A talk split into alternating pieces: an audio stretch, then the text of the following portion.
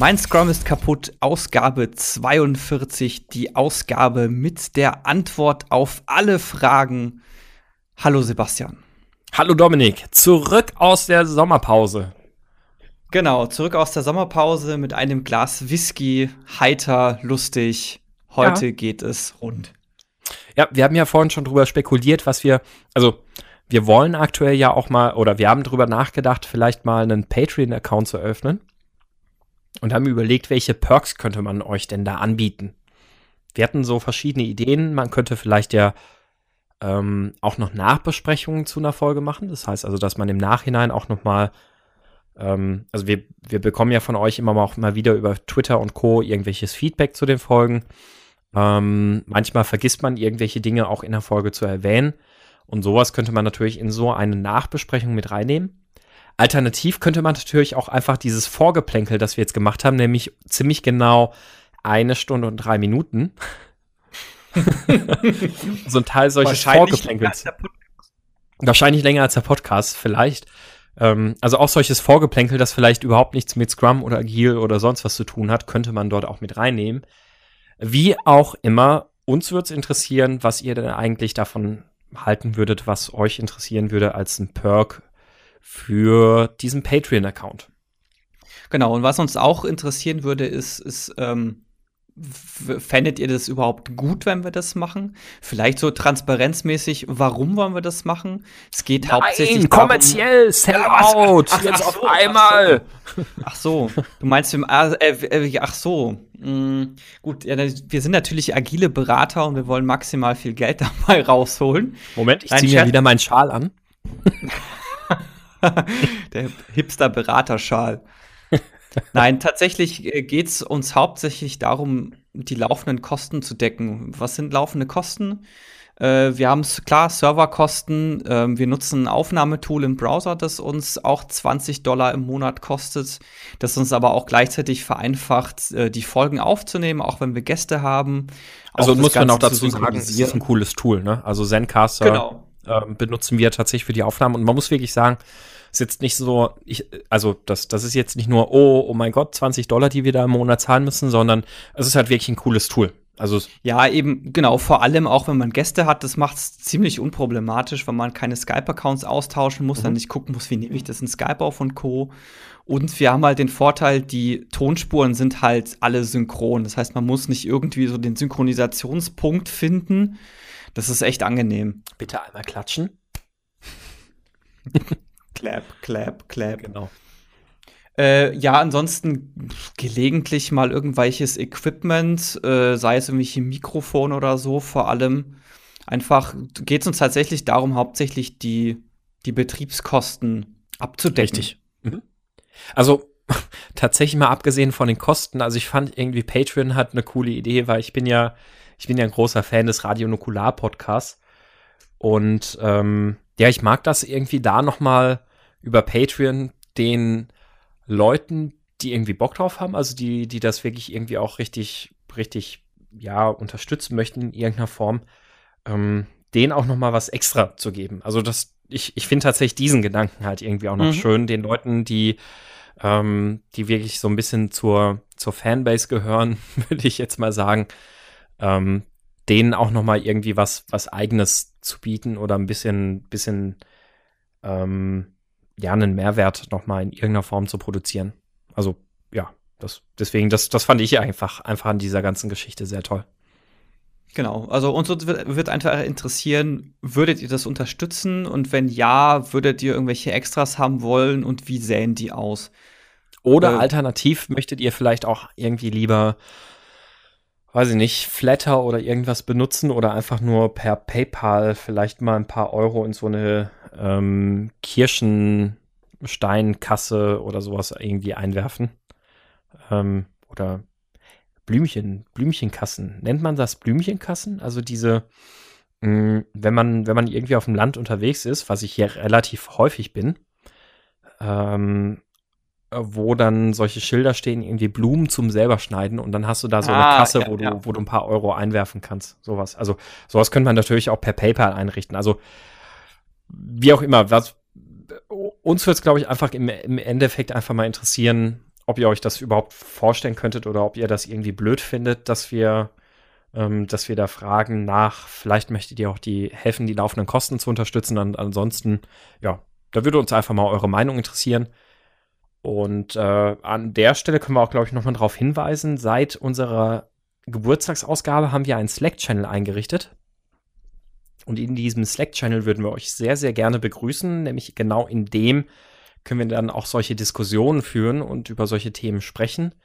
Und dieser Slack-Channel, das ist, Dominik, da musst du mir jetzt, glaube ich, helfen. Ähm, mein Scrum, nee, scrumkaputt.slack.com, oder? Ja, prinzipiell schon. Das Problem ist, man braucht dann Invite-Link. Wir würden den Invite-Link einfach mal an diese Folge in die Shownotes reinpacken. Ja. Ich glaube, da müssten wir uns mal irgendeinen URL-Shortener oder sowas äh, holen, wo wir das einfacher machen können. Oder vielleicht einfach irgendwie sowas wie mein Scrum ist kaputt.de slash Slack, dass das da drauf verweist.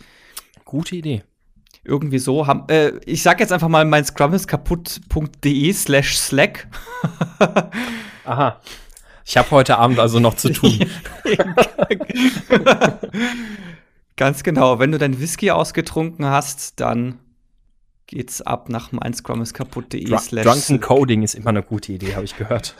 Genau, frei nach Ernest Hemingway. Code Drunk, Refactor Sober. ja, genau. Aber damit, also damit zum, ja, so viel zum Vorgeplänkel. Also jetzt haben wir ja schon die ganze, also jetzt haben wir ja eigentlich schon ganz schön viel Slack-Time verschwendet, oder? Boah, was eine Überleitung. ich hätte sie anders gestaltet, aber gut. Genau, tatsächlich soll es bei uns heute ums Thema Slack gehen. Äh, wir wollen einfach mal ein bisschen darüber sprechen. Äh, es gibt also das Konzept der Slack-Time. Was ist das überhaupt? Ähm, wie sieht es aus? Welche Erfahrungen haben wir gemacht? Äh, ich würde gerne in dem Rahmen auch so ein bisschen ähm, Hackathons und Co. ansprechen, weil ich finde, das geht so in eine mhm. grob ähnliche Richtung, dass wir da einfach mal so ein bisschen drüber reden. Was ist die Idee hinter dem Ganzen? Warum macht man das? Und so weiter und so fort. Ja, ich glaube, die prominentes, äh, die, die prominenteste Art der Slack-Time ist das, was eigentlich Google macht, ne? Also diese 10% ähm, ich weiß gemacht nicht, wie, wie nennen die das?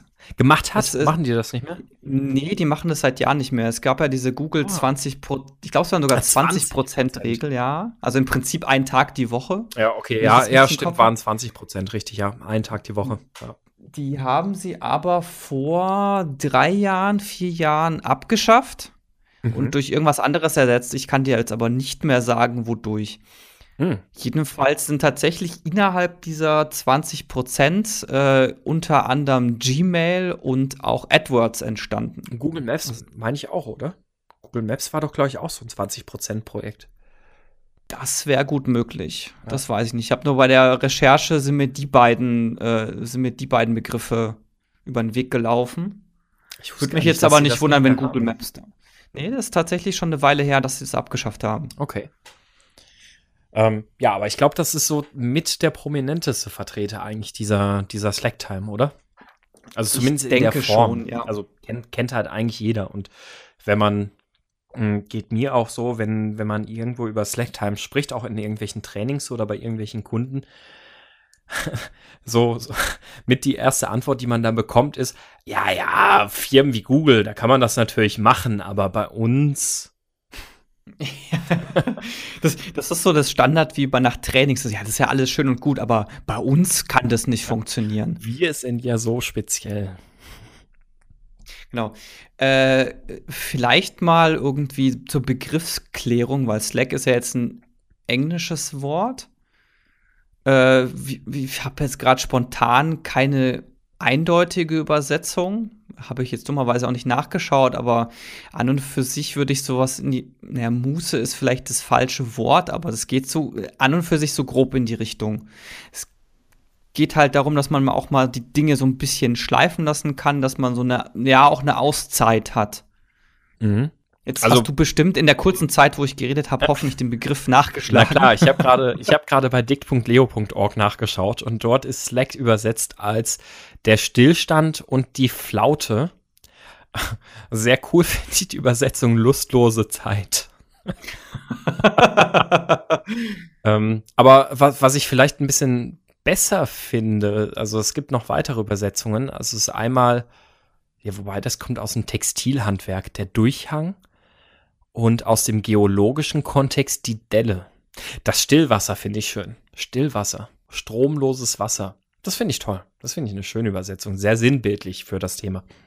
Ähm, aber ich, also ja, also ich glaube, Slack kann man in dem Sinne wahrscheinlich am ehesten als die Flaute oder als den Stillstand übersetzen, weil es ja im Kern eigentlich auch das ist. Also Slacktime, was sagt das denn eigentlich aus? Also das Ziel von Slacktime ist ja zu sagen, ähm, es ist eine gewisse Zeit, an der nicht an dem Projekt gearbeitet wird, für das ein, eine Person eigentlich zugeordnet ist. Genau.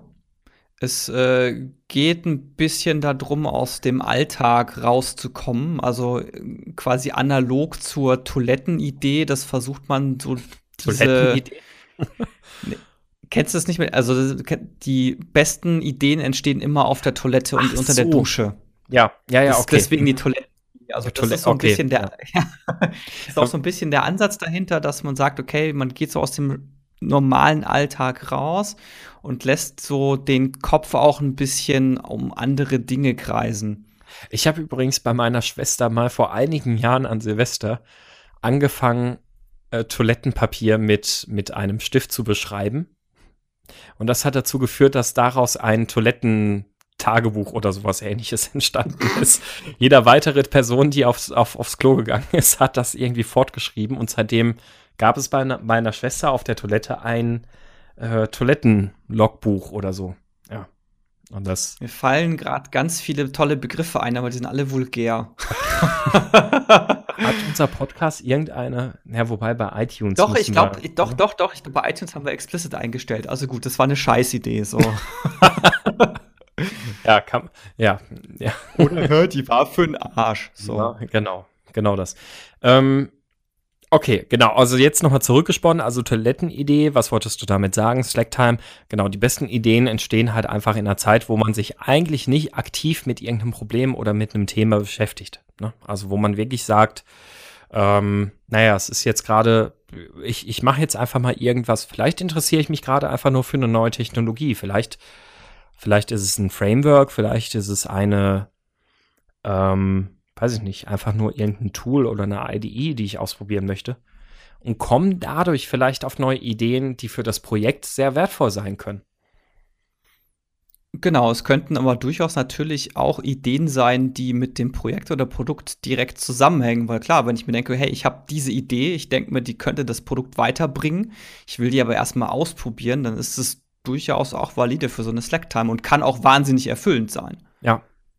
Ich habe zum Thema Slacktime. Ich hatte vor der Sendung oder vor, vor der Folge, habe ich ein bisschen mal nachgeschaut und bin dabei auf der Website von James Shaw gelandet. The Art of Agile nennt sich das.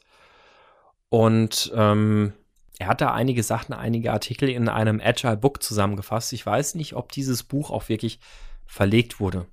Doch, ich glaube, ja, tatsächlich. Das wurde vom O'Reilly Verlag verlegt. Und man kann die ganzen Kapitel auch bei ihm auf der Seite nachlesen. Das findet ihr dann natürlich auch in den Show Notes. Mhm. Und er hat da auch ein eigenes Kapitel zum Thema Slacktime. Und was ich bei der Slacktime oder was ich bei, bei, bei seinem Kapitel eigentlich sehr, sehr interessant finde, was er da über Slacktime schreibt, ist, dass er einerseits natürlich sagt, Slacktime ist was sehr Wertvolles, gerade auch dann, wenn die Leute einfach nur völlig völlig projektfrei irgendwelche Dinge ausprobieren, ähm, ist das sehr, sehr oft was gewesen, was auf das Projekt oder auf das Produkt wieder eingezahlt hat. Ähm, und er nennt das auch, jetzt muss ich gerade noch mal schauen, ähm, also er hat für diese, also er hat das Research Time genannt. Das heißt also, dass, dass man eben den, ähm, dem Entwicklungsteam, dem Development-Team eine gewisse Zeit ist, wo sie sich mit irgendwelchen Themen be be ja, beschäftigen können. Seien es irgendwelche technologischen Themen, seien es irgendwelche Tool-Themen, sei es irgendwas, was auch immer. Und ähm, die einzigen Regeln, die für diese ja, sogenannte ähm, Research Time ähm, benannt waren, jetzt muss ich gerade mal gucken, genau, richtig hier, Ähm, da, da hat er gesagt, da gibt es nur zwei Regeln für diese Research Time. Don't spend this time on the project stories or tasks and don't modify any project code. Das heißt also, keine Zeit investieren auf Stories oder Tasks, die in irgendeiner Form zum Projekt gehören und auf gar keinen Fall irgendwelchen Projektcode äh, modifizieren. Das heißt also, ab da ist irgendwie klar, naja, es ist halt, beschäftige dich mit irgendwelchen Dingen, die außerhalb des Projekts liegen. Und trotzdem, und das finde ich halt sehr interessant in dem, was er da schreibt, und trotzdem hat es immer in irgendeiner Form wieder auf das Produkt und auf das Projekt, an dem gearbeitet wird, eingezahlt. Und das ist auch das, was man halt bei Google sehr schön sieht, mit solchen Produkten wie Google Maps oder AdSense oder AdWords und Google Mail, die daraus entstanden sind aus dieser Slack-Time. Ja, wobei, äh, ich habe auch in der Vorbereitung auf heute ein ähm, Blogpost von Stefan Rook gefunden, mhm. wo er auch gemeint hat, dass es äh, manchmal auch der gegenteilige Effekt eintritt, dass wenn du dich zu sehr oder dass du manchmal das Problem hast, dass du dann zwar eine technische Innovation hast, aber keine, die am Produkt ähm, am Produkt passiert und das bei Google deswegen so gut funktioniert, weil die an Produkten gearbeitet haben, die sie auch selber nutzen würden.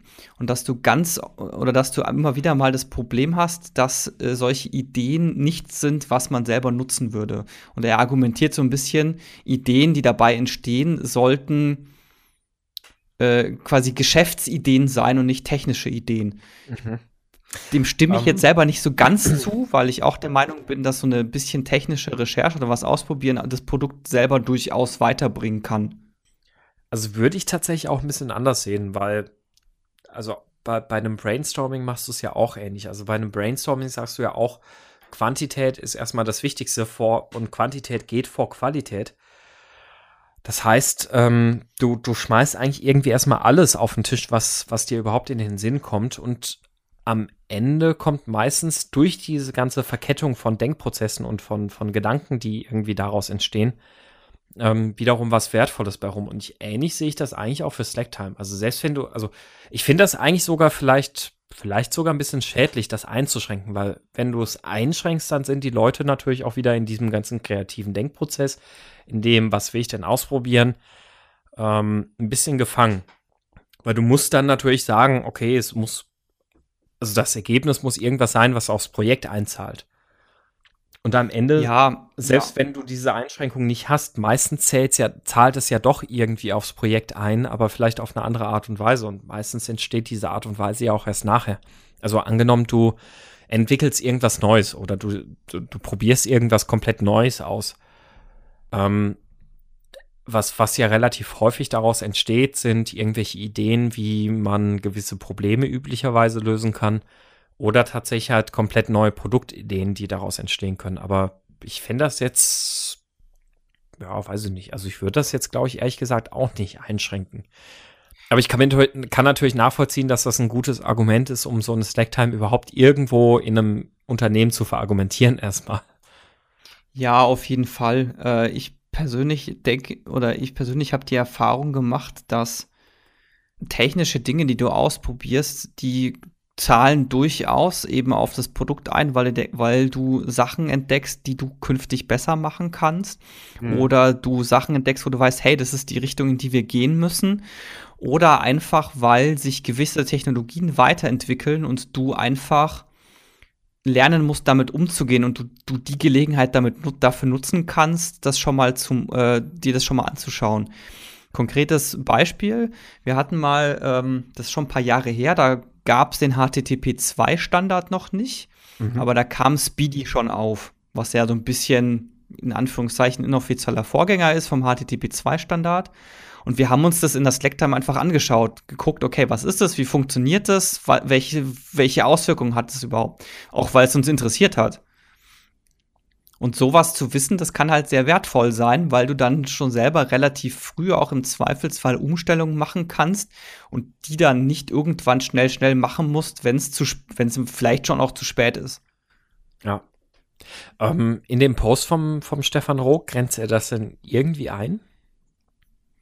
Also mm, Äh, äh, ja, also er schreibt halt, uh, but most of my clients primarily need business innovation. While knowing the newest technologies is important for a lot of business innovations, it is not enough.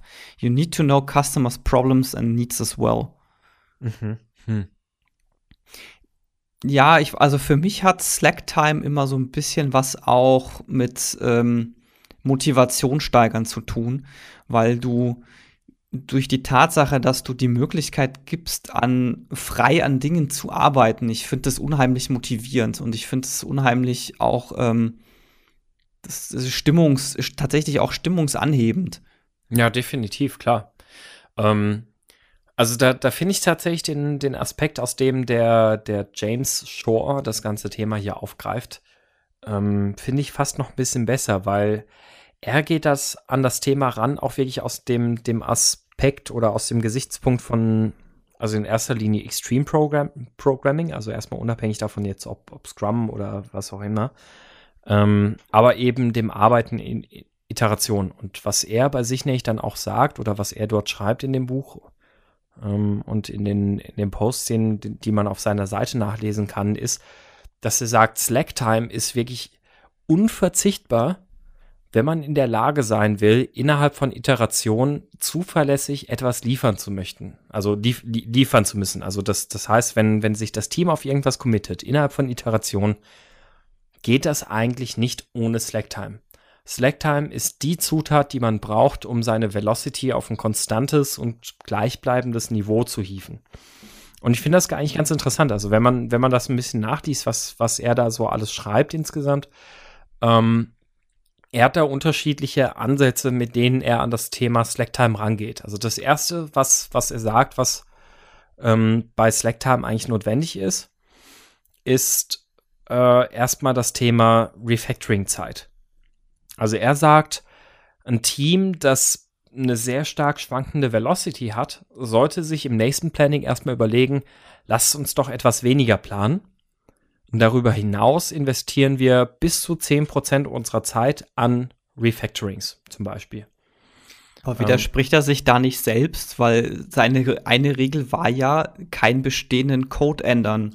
Ähm, nee, nee, das, das, also er hat, er hat quasi zwei Arten von, von Slack-Time. Also das eine ah, ist okay. eben diese, ähm, diese Research Time, also wo es wirklich darum geht, irgendwelche komplett neuen Themen oder Technologien auszuprobieren. Mhm. Und der andere Aspekt ist nämlich dann Slack-Time in dem Sinne von, man kümmert sich um Refactoring, um äh, ja, was, was auch immer man, man tun möchte, um irgendwelchen Code an dem System zu verbessern. Und genau, also das, das sind eigentlich so die zwei Kategorien, in denen er die, die Slack-Time ähm, unterteilt oder unterscheidet. Und er sagt halt, naja, man sollte sich dann wirklich im Team ganz bewusst da eine gewisse Zeit für rausnehmen. Er empfiehlt bis zu 10% pro Iteration ähm, in denen wirklich an Refactorings gearbeitet wird. Und dieses Refactoring sieht dann so aus, dass man wirklich dann halt überlegt, so, ich habe jetzt, jetzt komme ich in den Bereich, wo ich mein, ja, meine Slack-Time nutzen kann. Ich überlege mir, was sind denn jetzt Probleme gewesen, in denen ich mit diesem Sprint zu kämpfen hatte oder welche, welche Teile des Produktes oder welche Teile des Codes, des Systems haben irgendwie für das Team in diesem Sprint wirklich ein, ja, eine Auswirkung gehabt. Also wo, wo könnte ich dem Team jetzt am besten helfen, im nächsten Sprint was besser zu machen? Und genau da setzt dann diese Slack-Time an, dass man sagt, okay, jetzt investiere ich Zeit, ein Refactoring zum Beispiel zu machen oder in irgendeiner Form halt eben technische Schulden abzubauen. Und diese technischen Schulden, die baue ich dort ab, wo ich glaube, dass es gerade am sinnvollsten ist, sie abzubauen. Auch wenn ich ein großes Refactoring zum Beispiel sehe, ähm, ich kann in der Zeit ja natürlich nur, nur einen gewissen Aspekt davon machen. Also mache ich auch erstmal wirklich nur einen kleinen Teil davon. Und auch das lohnt sich schon, weil das, und das ist auch dann seine Rechtfertigung für das Thema Slacktime, das zahlt sich ja dann wiederum darauf ein, dass im nächsten Sprint die Arbeit am Produkt für das Team einfacher fällt. Deswegen empfiehlt er halt auch unbedingt darauf zu achten, dort, wo ich Slacktime investiere, dort, wo ich Refactorings mache, mache ich die nicht einfach nur irgendwo im System, sondern ich mache sie an der Stelle, wo ich glaube, wo habe ich denn, also wo sind gerade die größten Schmerzen? Also welche Probleme oder welche Sachen sind gerade irgendwie am, am größten, äh, am intensivsten oder am ja, zeitaufwendigsten umzusetzen.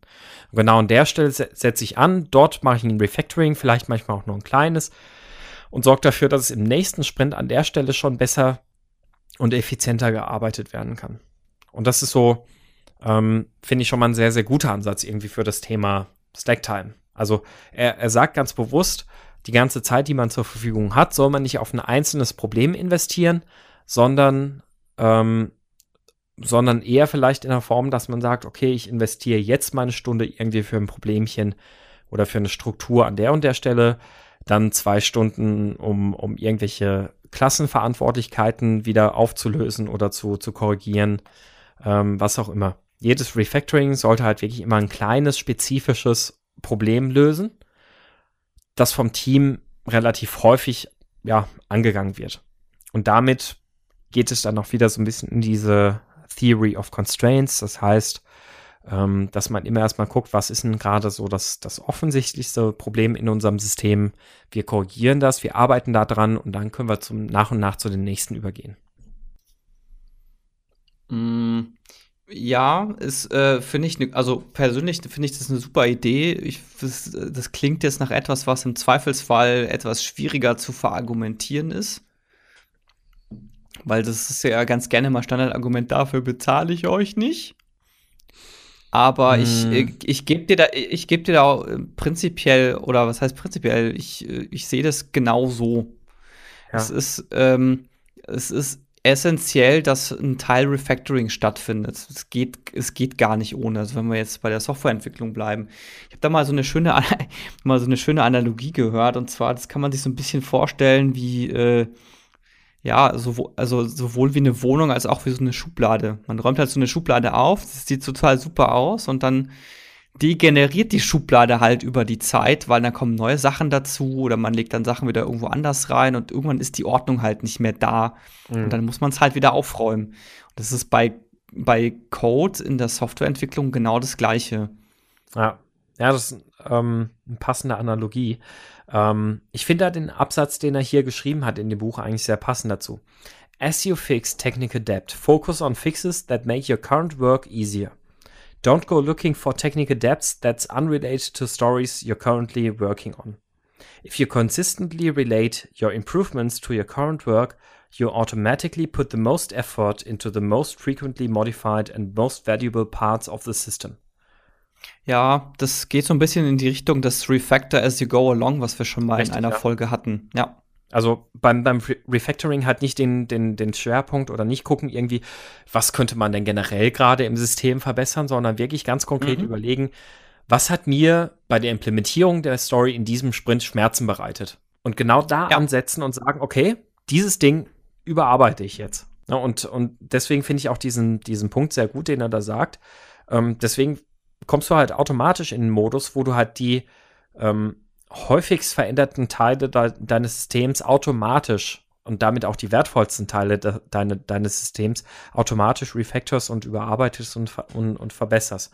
Und das hilft natürlich auch dabei, diese Argumentation so ein bisschen ähm, ja, gerade gerade zu ziehen oder das, das besser rechtfertigen zu können. Mhm. Mhm. Was mir in dem Zusammenhang einfällt, ist vielleicht so eine Idee, wie man sowas umsetzen kann, weil ich meine, 10 Prozent, das ist so ein, mache ich, ist das jetzt ein Tag, zwei Tage, wie mache ich das? Mhm. Wir hatten bei uns mal äh, das, wir haben bei uns mal in einem Team sogenannte Gold Cards eingeführt. Äh, das ist ähm, nichts anderes, als dass du genau so eine, äh, so eine explizite Slack-Time festlegst, die du, die du als Karten abbildest. Also sei es, du hast ein Sprintboard und dann packst du auf dieses Sprintboard eine bestimmte Anzahl an Karten, die für Slacktime steht, für eine bestimmte Zeit, also bestimmte Menge an Slacktime. Bei uns waren es zwei Goldcards und bei uns war es so, eine, eine Goldcard hieß ein Tag Slacktime. Mhm. Das heißt, wir hatten pro Sprint konnte sich, konnten sich zwei unterschiedliche Personen einen Tag Slacktime nehmen und, an ein, und sich ein Thema anschauen. Wir haben es zusätzlich dazu bei uns damals noch an die Bedingung geknüpft, dass das, was sich derjenige anschaut, dass die, was sich derjenige tut an dem Tag, dass das dann auch am Ende des Tages oder am Tag danach oder so dem Rest des Teams auch zeigt, damit alle was davon haben. Mhm. Und das ist tatsächlich mit den Gold Cards, die sind wir schon häufiger untergekommen. Das ist ein gar nicht so unübliches System. Und ich finde es auch ganz reizvoll, weil es damit oder weil es sehr explizit macht, wie viel Zeit steht mir zur Verfügung. Wird sie gerade genutzt? Wurde sie genutzt und von wem wird sie genutzt? Und ähm,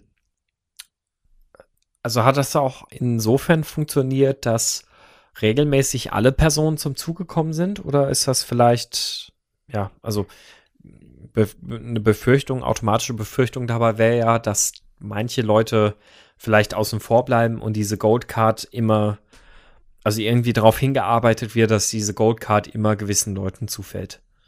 Ja, also wir haben es bei uns damals direkt von Anfang an so gemacht, dass pro Person nur eine Gold Card pro Sprint erlaubt ist. Mhm. Und wir hatten jetzt das Problem damals explizit nicht, aber ich würde in so einem Fall dann sagen, gut, wenn das, wenn, wenn das so ist, dass die zeitliche Begrenzung halt zum Beispiel ist pro Person eine Goldcard alle zwei Sprints oder sowas. Mhm. Mhm. Okay. Um, ah. damit, damit auch jeder mal zum Zug kommt und jeder die Möglichkeit hat, äh, da die Zeit zu nutzen. Ja. Ja, okay.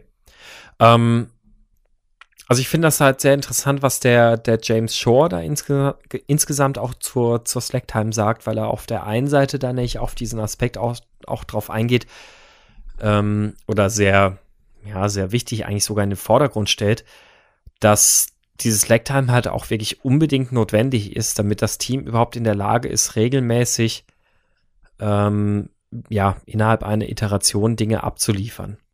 Ähm, und das das argumentiert oder verargumentiert oder stellt er damit halt eben dar, dass er sagt, äh, auf, auf der einen Seite, also im besten Fall sollte ein Team in der Lage sein, Slacktime wirklich nutzen zu können. Das heißt also Slacktime wirklich für Refactorings oder eben in Form dieser Research Time zu investieren. Ähm, auf der anderen Seite ist Slacktime aber auch wichtig als eine Art ähm, Schockabsorber, also als eine Art ähm, Puffer innerhalb einer Iteration, um wenn gewisse Dinge irgendwie halt schief laufen, sagen zu können, okay, jetzt, jetzt gehen wir erstmal bei unseren Refactorings ein bisschen bei, also verzichten auf vielleicht einen Teil unserer Refactorings und können dafür ähm, ein bisschen mehr Zeit investieren, damit wir unsere Iteration irgendwie noch fertig kriegen. Ähm, er hat das auch ganz schön irgendwie dann dementsprechend auch argumentiert oder dass, dass er sagt, wenn, wenn die Iteration, wenn der Sprint eben flüssig läuft, wenn alles wunderbar läuft, dann klar, leg los und mach deine Refactorings. Ähm, wenn du irgendwelche Probleme hast und du stellst fest, du bist irgendwie hinter deinem Plan, dann ja, Schultern zucken und natürlich arbeitet man dann am Iterationscommitment statt, statt an irgendwelchen Refactorings oder sonst irgendwas. Klingt ähm, jetzt so ein bisschen nach dem Standardpuffer aus dem klassischen Projektmanagement. Richtig, ein bisschen der Standardpuffer aus dem klassischen Projektmanagement, was aber der große Unterschied ist. Ähm, der, der, der Standardpuffer aus dem Projektmanagement wird ja ein bisschen, bisschen negativ betrachtet, weil er halt sagt, ja. oder, oder weil er halt, also nicht, nicht weil er sagt, sondern weil er damit natürlich auch in, in Godwins Law reinfällt und sagt, äh, die Zeit, die zur Verfügung steht, wird eben halt auch genutzt und investiert. Ich so, glaube, du meinst ein anderes äh, Law. Godwin Parkinson, Parkinsons. Godwin ist das mit den Nazis. ja. ähm, Nazis, äh, ja. Parkinsons Law. Ähm, was, was, was hier aber allerdings der, der Punkt ist, ist, dass, dass, ähm, äh, dass, dass üblicherweise innerhalb dieser zur Verfügung stehenden Pufferzeit ähm, andere nicht dringende, aber fürs Projekt relevante Tätigkeiten durchgeführt werden. Deswegen entspricht es eben nicht dem Parkinson's Law. Und auf der anderen Seite, es gibt ja dann auch ein bisschen dieses, ähm, ja, dieses Argument, dass, ähm, ah, wie, wie soll man sagen, ähm, hm, ich überlege gerade, wie man das sinnvoll formulieren kann. Ähm, Vielleicht noch ein Schluck Whisky? Nein. Als Gedankenstütze. ähm, ha. Also im Grunde genommen umgehst du ja damit trotzdem einen großen Puffer am Ende deines Projekts. Und dass du natürlich innerhalb deiner, also innerhalb deiner Iteration einen gewissen Puffer brauchst, ist ja auch völlig normal. Und das ist ja eigentlich auch das, was eine Velocity, wenn man, wenn man sie so nimmt, wie sie eigentlich gedacht ist, ja ohnehin auch schon automatisch implizit mitnimmt. Ja. Also, dass, dass du immer wieder Dinge hast, auf die du stoßen wirst, von denen du vorher noch nicht weißt, dass du sie nicht weißt. Die dir also erst während der Iteration, während der Arbeit an dem, was du eigentlich machen willst, irgendwelche Probleme bereiten können. Ähm, und, und das ist ja genau das, was du ja auch in einer Velocity erreichen willst, dass eine Velocity einen konstanten, einen gleichbleibenden Wert hat. Das heißt, ähm, eine, eine stark springende Velocity ist erstmal ein Zeichen dafür, dass du dich eigentlich immer ein bisschen overcommittest. Also willst du im ja. Commitment bisschen, ja, ja. Im, im, genau, also willst du im Commitment ein bisschen runtergehen und nimmst dafür natürlich ein bisschen Puffer rein. Jetzt sagst du aber halt dann äh, ganz, ganz bewusst, wir haben jetzt diesen Puffer, den wir auch für Slacktime nutzen. Und wenn wirklich irgendwelche unvorhergesehenen größeren Probleme auftreten, dann können wir natürlich erstmal an dieses Slacktime rangehen und dieses Slacktime reduzieren. Was der, der James Shaw hier allerdings auch sagt, wenn du jeden Sprint an deine Slacktime rangehen musst, dann ist es keine Slacktime, sondern dann ist es die Zeit, die notwendig ist, damit du dein, dein Commitment einhalten kannst. Also musst mhm. du eigentlich noch weiter runtergehen mit deinem Commitment. Ja, es ist tatsächlich auch so ein bisschen die Gefahr, die ich sehe, weil solche, solche Zeiträume, die man sich für sowas explizit versucht freizuhalten, die fallen ganz gerne mal hinten runter. Äh, ich hatte das bei einem Team so, zum Be also bei einem Team so, die haben äh, ganz, die haben das so gemacht, die haben ihre Sprints immer von Donnerstag bis Dienstag gemacht und haben den Mittwoch dazwischen immer für äh, für, äh, für, genau für sowas genutzt, für Slack-Time. Und es war ganz, ganz, ganz oft so, dass sie dann noch irgendwas genau in, äh, direkt an der nächsten Story weitergearbeitet haben oder dann die Story, die nicht fertig geworden ist, halt dann genau an diesem einen Tag äh, fertiggestellt haben. Und es war echt selten, dass die so genutzt haben, wie sie ursprünglich gedacht war. Ja. Klar, in dem Moment, wo sie dann, äh, wo sie dann die Sprints auch abgeschlossen haben, wurde es dann besser, aber selbst da war das oftmals so, dass sie dann, dann trotzdem schon die nächste Story genommen haben. Ja, und das ist dann eigentlich genau das, was der, was, also das, das ist ja wirklich genau das, was der, der James Shaw da anspricht. Also wenn, wenn du halt wirklich jedes Mal auf deinen Slacktime zurückgreifen musst, also wenn du sie jedes Mal brauchst, damit du dein Commitment einhalten kannst, dann ist es keine Slacktime. Dann musst du in deiner Velocity, da musst du in deinem Commitment runtergehen. Ja, genau. Ne? Genau, genau. Also das war anfangs definitiv das Problem und später war es, glaube ich, so ein bisschen das Problem der, das war so eine fest verordnete Slacktime eigentlich. Und mhm. so fun also Slacktime hat ja auch immer so ein bisschen was mit Innovation und Kreativsein zu tun. Mhm. Und das funktioniert natürlich nicht auf Knopfdruck und nicht auf Anweisung und ein Hey, jetzt, jetzt ist Mittwoch, jetzt sei mal kreativ, sei mal innovativ. Sondern Slack, deswegen ich persönlich zum Beispiel das mit den Gold Cards ganz schön, weil man dann sagen kann, okay, ich habe jetzt mir ist gerade so total die super Idee gekommen, ich bin gerade super motiviert, ich probiere das jetzt mal aus.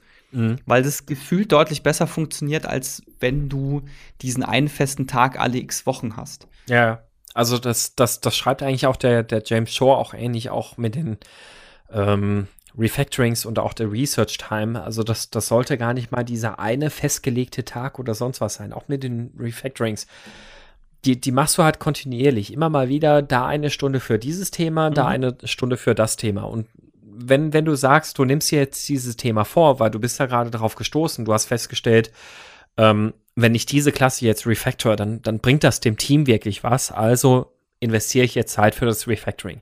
Ich überlege erstmal kurz, passt das von der Iteration her? Sind wir irgendwie im Plan, was unser Ziel angeht? Wenn ja, alles klar, geht los. Ich, ich kümmere mich jetzt um das Thema. Ich nehme eine Stunde dafür und lege los. Ne? Ähm, aber das, das ist genau der Punkt. Wenn ich das jetzt erst irgendwie versuche, am Ende des Sprints oder sowas zu sammeln, dann, klar, dann, ja, fällt es vielleicht schwerer, sich irgendwie mit einem Thema zu befassen oder mit, mit einem ein Problem zu lösen, als, als wenn ich sage, ja, ich bin jetzt gerade dran und ich nehme mir jetzt die Stunde, weil ich weiß von, von dem, wo wir in unserem Sprint gerade stehen, passt das. Ich kann diese Stunde jetzt in, investieren. Ja, korrekt. Ähm, korrekt. was, was dann vielleicht auch noch ein interessanter Aspekt ist irgendwie bei dem ganzen Thema. Ähm, und, und, und das finde ich eigentlich wirklich den, den, den wirklich interessanten Punkt. Wir hatten ja in einer anderen Folge auch schon mal drüber gesprochen, was ist denn eigentlich die Verantwortung des Entwicklungsteams? Das heißt, technische Qualität verantwortet das Entwicklung, Entwicklungsteam. Ich glaube, das war in der Folge über ähm, die äh, Zero Bugs Policy. Das da, da kann da gut sein, schon ja. mal ein bisschen über das Thema gesprochen. Und wenn man sich das mal anschaut, was, was der James Shore da so schreibt, ist eigentlich genau das der entsprechende Punkt. Das Team macht eigentlich in Form von einem reduzierten Commitment und einem bewussten Einplan oder Berücksichtigen einer Slacktime, machen sie eigentlich, ja, also machen sie das automatisch innerhalb ihrer Verantwortung für die technische Qualität, für das Produkt und innerhalb des Commitments, das sie für eine Iteration abgeben. Und das finde ich insofern hat einen ganz interessanten Aspekt, weil ja ganz gerne, wenn man, wenn man das Thema Slacktime in den Mund nimmt, geht erstmal eine große Diskussion innerhalb des Unternehmens los. Oh, Slacktime, Hilfe, jetzt, jetzt schaufeln wir da ganz bewusst Zeit dafür frei, dass die Leute irgendwas machen. So, aber im Endeffekt ist es eigentlich bei einem agilen Team total einfach. Committet euch einfach auf weniger damit eure Iteration oder euer, eure Velocity auf einen Wert kommt, der, der konstant ist. Und innerhalb dessen habt ihr Slacktime, wo ihr euch einerseits um Refactorings, also Verbesserung dessen, was da ist, kümmert. Und auf der anderen Seite auch mal die Gelegenheit habt, euch irgendwelche Sachen anzuschauen. Und das schreibt halt auch James Shore und das, glaube ich, kennen wir aus unserer Erfahrung aus selbst wenn man sich mit irgendwelchen Sachen beschäftigt, die nichts mit dem Produkt zu tun haben, es zahlt am Ende irgendwie immer wieder auf das Produkt oder auf das aktuelle Projekt mit ein. Ja, was da an der, also was insgesamt natürlich hilft, ist, ist, wenn man transparent macht, wofür man diese Zeit nutzt. Also wenn man sagen ja, kann, hey, ich habe jetzt in der Zeit das und das und das gemacht. Das hat, vielleicht kann ich im Zweifelsfall auch direkt sagen, hey, das hat für das Produkt das äh, folgende drei Dinge gebracht oder ich habe jetzt diese Einsicht hier gewonnen, die uns weiterbringt. Also je transparenter man das macht dann auch, desto einfacher wird es natürlich, das zu verargumentieren.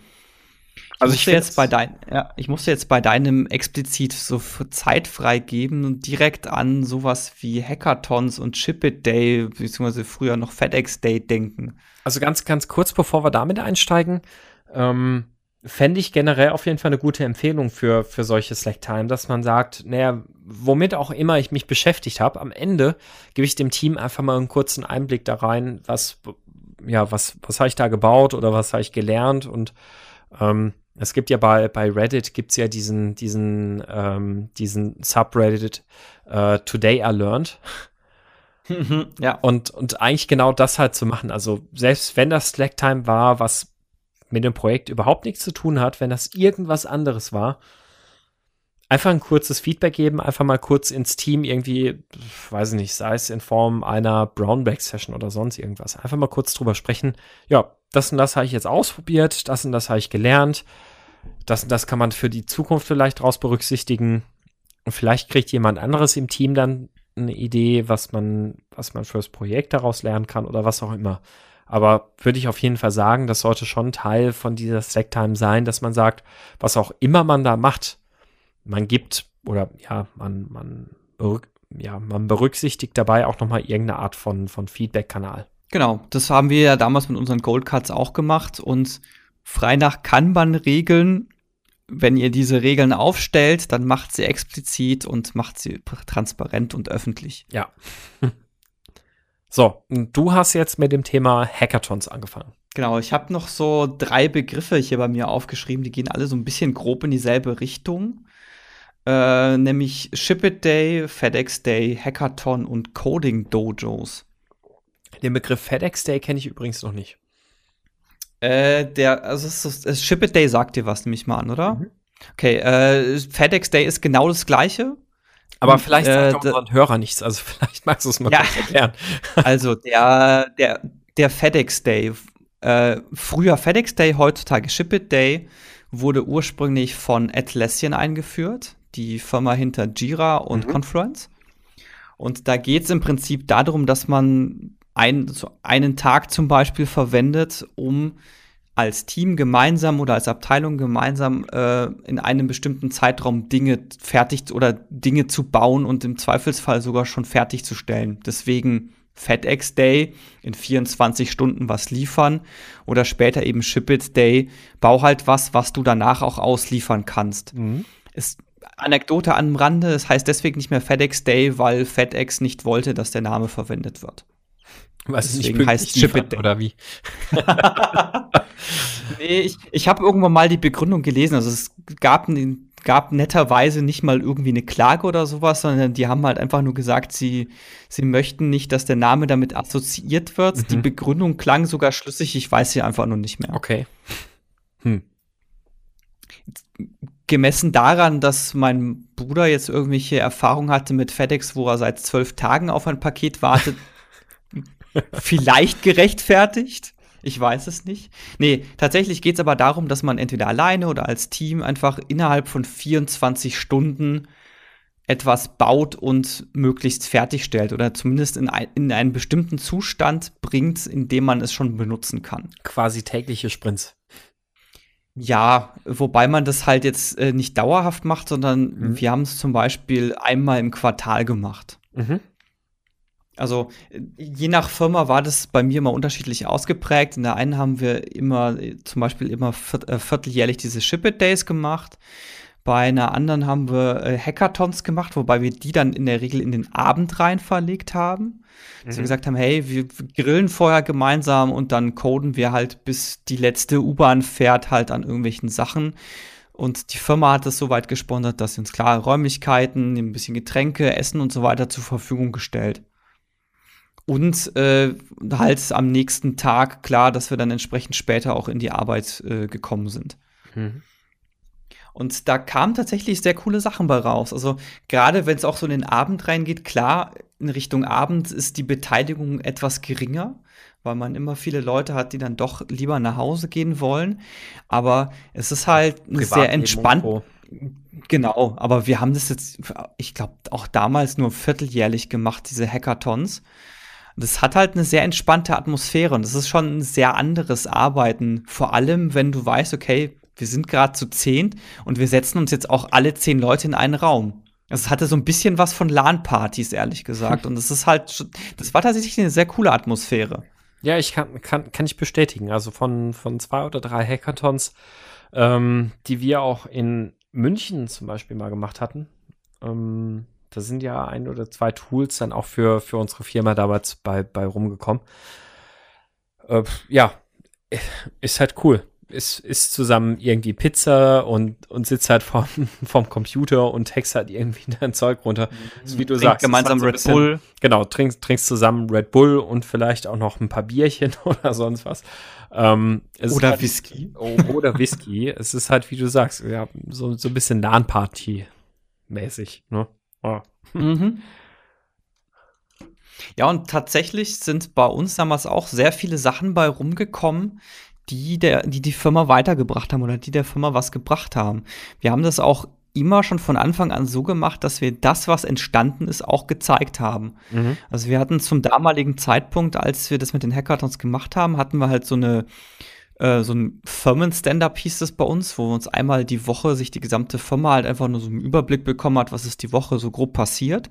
Und das haben wir auch immer genutzt, um da einfach mal so grob die Themen vorzustellen, die in diesen Hackathons äh, gemacht wurden. Mhm. also auch da einfach volle Transparenz. Also was, was, ist da so entstanden und also in, inwiefern hat die Firma ähm, davon profitiert? Ja, also das eine war dieses äh, Speedy-Beispiel von vorhin. Äh, ein zweites Beispiel ähm, ist, ist, ist die eine oder andere Mobile-App entstanden, tatsächlich auch. Und äh, ein drittes Beispiel, das mir einfällt, also mir fallen halt dummerweise genau am ehesten die ein, an denen ich selber mitgearbeitet habe, weil die hier hängen geblieben sind. Mhm. Aber wir hat, ich habe ja bei Chip damals im Preisvergleich gearbeitet und wir haben in einen Hackathon dafür genutzt, eine mobile Webseite zu bauen. Das war noch relativ am Anfang von, äh, äh, von vom mobilen Web. Und wir haben gesagt, okay, wir setzen uns jetzt mal zu dritt für den Abend hin und wir versuchen so eine grundlegende mobile Version dieses Preisvergleichs zu bauen und haben das tatsächlich auch an diesem einen Abend geschafft. Und wir hatten halt dann am Ende des Abends eine mobile Version, die ist dann live gegangen und dann sah das, das sah dann total cool aus. Und dann wusstest du, hey, du kannst jetzt auf die mobile Seite gehen, du kriegst die Informationen auch mobil vernünftig dargestellt. Okay. Und im Rahmen dessen ist dann auch tatsächlich auch eine REST API für diesen Preisvergleich entstanden, weil wir die halt dafür gebraucht haben.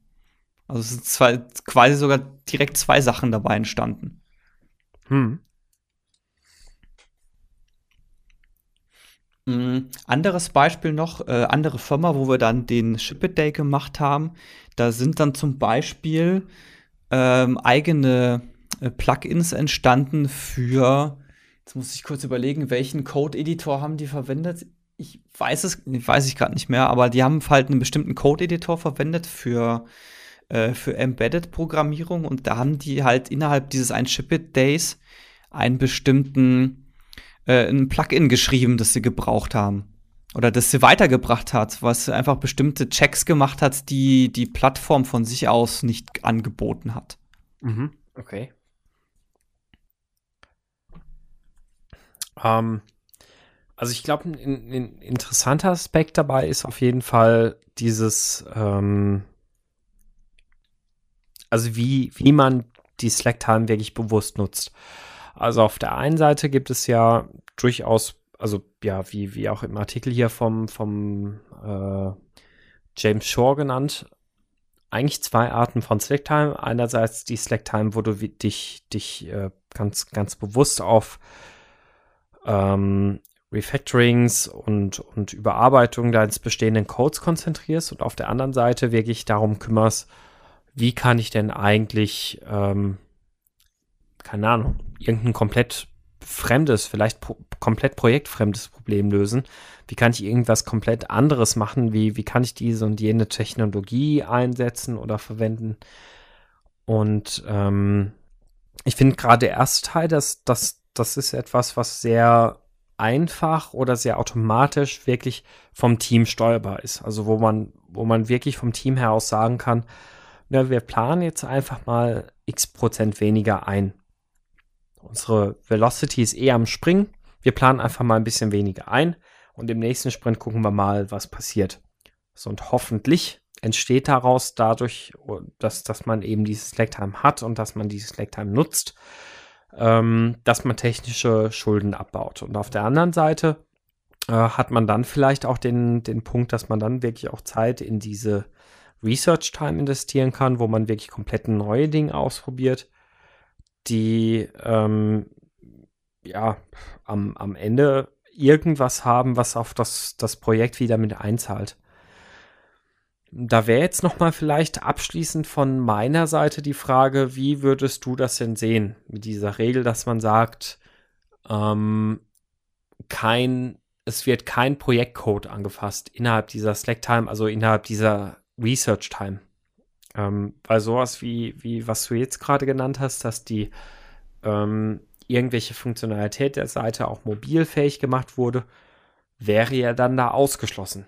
Auf der anderen Seite könnte es natürlich sein, dass man innerhalb dieser Research-Time irgendwas gebaut hat, wo man sagt, ah, wenn wir, pff, keine Ahnung, dieses und jene Framework einsetzen, dann, dann kommen wir dahin, dass wir sehr einfach plötzlich unsere gesamte Website mobile-fähig haben. Hm.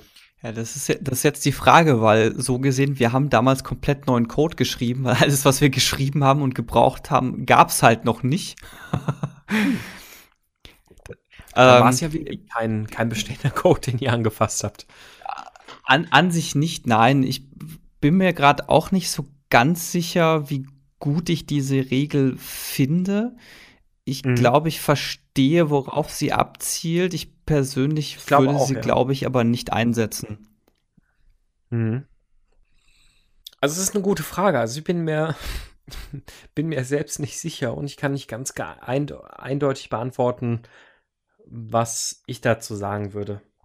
Ähm, die Idee, irgendwas zu machen, was komplett außerhalb des Projektkontexts liegt, ist, glaube ich, nicht verkehrt. Und am Ende, und ich glaube, das ist auch das, was er eigentlich mit dieser Regel meint, am Ende entsteht in der Regel halt trotzdem irgendwas, das wiederum auf das Projekt einzahlt.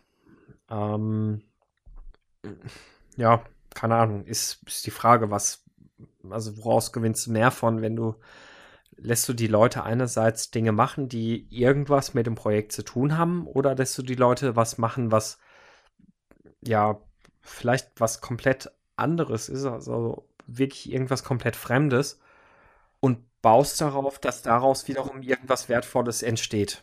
Ja. Ja, meine persönliche Antwort lautet ja, ich finde, man sollte den Leuten die Wahl selber überlassen, weil mhm.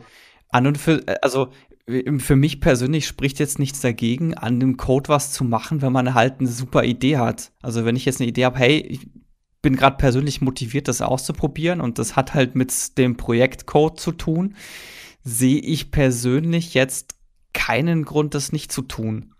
Mhm. Genauso wenig wie wenn ich jetzt erstmal irgendwas ganz anderes machen will, was mich aber vielleicht inhaltlich weiterbringt oder was mich in meinen Kenntnissen weiterbringt, sehe ich jetzt auch nicht so das Problem. Also ich glaube, in der Regel möchte einfach bezwecken, dass man, dass, dass man sich nicht dafür verantwortlich fühlt, irgendwas machen zu müssen, was, was zwingend auf das Projekt einzahlt. Also in der Regel oder am, am Ende werden wahrscheinlich die meisten Dinge, die man macht, in irgendeiner Form auf das Projekt einzahlen. Ähm, ich glaube, mit der, der Regel möchte er wahrscheinlich eher dafür sorgen, dass man, ja, dass, dass, dass man sich ein Stück weit aus diesem Verantwortlichkeitsgefühl herauslöst und damit den, den kreativen Horizont ein bisschen weiter öffnet. Ja, also wie gesagt, ich, ich, verstehe, worauf sie abzielt. Ich persönlich würde es nicht so eng sehen, weil ich denke mhm. mir halt, okay, wenn ich ne, wenn ich eine super Idee habe, dann wäre es irgendwie auch blöd, die abzulehnen, bloß weil sie jetzt mit dem Projektcode zu tun hat. Mhm. Also ich fände das persönlich selber die eine frustrierendere Erfahrung. Ja klar, ich meine, andererseits könntest du natürlich einen Prototypen bauen, der genau dieses Projektproblem darstellt. Ja gut, könnte ich machen. Ich könnte aber auch, vielleicht habe ich das schon irgendwann mal ausprobiert und will jetzt wissen, okay, und denke mir, ich habe das selber schon in zehn Privatprojekten eingesetzt und mir ist heute die Idee gekommen, das könnte doch eigentlich auch bei uns super funktionieren. Ja. Ja. Jetzt nur so als, als total triviales Beispiel. Ja. Was mir jetzt aber tatsächlich auch noch eingefallen ist, war so ein bisschen das Fachfremde. Was ich extrem wertvoll fand, ist, ich war, wir haben jetzt Dienstag, ich war, mhm. vor, ähm, jetzt die Aufnahme findet jetzt gerade am, am, Dienstag statt. Ich war vor drei Tagen. 23.05 Uhr. ja, 23.05 Uhr, genau. Äh, ich war vor drei Tagen auf einem Game Jam. Äh, das ist ein bisschen so ein Hackathon für Spieleentwicklung. Und das war eine sehr coole Erfahrung, weil ich normalerweise nicht viel in meiner täglichen Arbeit mit Spielentwicklung zu tun. Und es war tatsächlich ganz interessant, mal sowas komplett anderes zu machen. Und es war auch eine, ganz, eine, echt, eine echt interessante Erfahrung, weil man hat so ein bisschen andere Vorgehensweisen, andere Dinge, auf die man achten muss. Und ein bisschen ähnliche Dinge tut man ja auch in einem Coding-Dojo, wo man sich manchmal auch einfach nur Programmieraufgaben wählt und eventuell auch die einfach mal in einer Programmiersprache macht, die man sonst üblicherweise nicht verwendet. Also mhm. kann ich nur zu raten, solche Dinge zu tun, halt vielleicht Hackathons zu besuchen, mit denen man üblicherweise nichts zu tun hat und, und sich für Coding-Dojos Themen auszuwählen, die jetzt nicht unbedingt mit der täglichen Arbeit zu tun haben, mhm. einfach um so den, den eigenen Horizont zu erweitern. Wie macht die andere Programmiersprache das? Oder wie macht ein komplett anderes Metier vielleicht das? Wie, wie gehen die da vor? Oder wo muss ich da, wo, was muss ich dabei bedenken? Also fände ich generell eine gute Idee, sowas also innerhalb des eigenen Unternehmens zu etablieren. Also als Scrum mhm. Master mhm. zu sagen, okay, ähm, ja, ich, ich gucke jetzt einfach mal, dass ich, dass, dass ich in irgendeiner Form schaffe, dass, dass wir so ein, so ein Coding-Dojo zu, weiß egal, welchem Thema haben, oder dass wir, dass wir mal einen Hackathon, keine Ahnung, äh, Firebase machen. Was auch ja, immer. Ja, ja, wir haben tatsächlich mal ein Coding-Dojo mit Python gemacht, weil halt die wenigsten von uns Python konnten, haben wir halt mhm. gedacht, gut, wir machen jetzt mal einen, ähm, wir machen jetzt mal ein Coding Dojo mit Python und machen aber auch alles test-driven. Mhm. Ja. Zusätzlich dazu. Ja, finde ich cool. War tatsächlich eine sehr sehr interessante Erfahrung und hat auch echt, echt Spaß gemacht. Und das erweitert tatsächlich auch den Horizont, weil auch einfach so Konzepte aus anderen Themenbereichen kann man ja oftmals sehr gut auf die eigene Arbeit übertragen.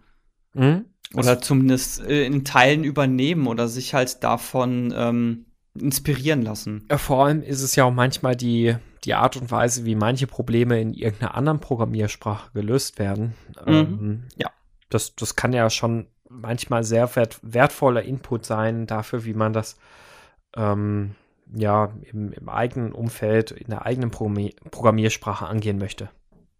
Ja, ja, und Thema Game Jam, man braucht halt auch ganz andere Sachen. Mhm. Also das, was man halt braucht, um so ein Spiel in einem Tag zu bauen, ist halt was völlig anderes, als ich jetzt bräuchte, um eine Webseite zu bauen. Mhm. Ja, ja. Sind wir schon bei einer Stunde Podcast wieder angelangt. Ja, so viel zu. Die, das Vorgespräch ist länger als der Podcast, ne? Ja, no, noch sind wir drunter, aber wir hatten die Picks noch nicht. Wir sind nah dran. Ja. Hast ja. du denn einen Pick der Woche? Ich habe tatsächlich einen Pick der Woche. Mhm.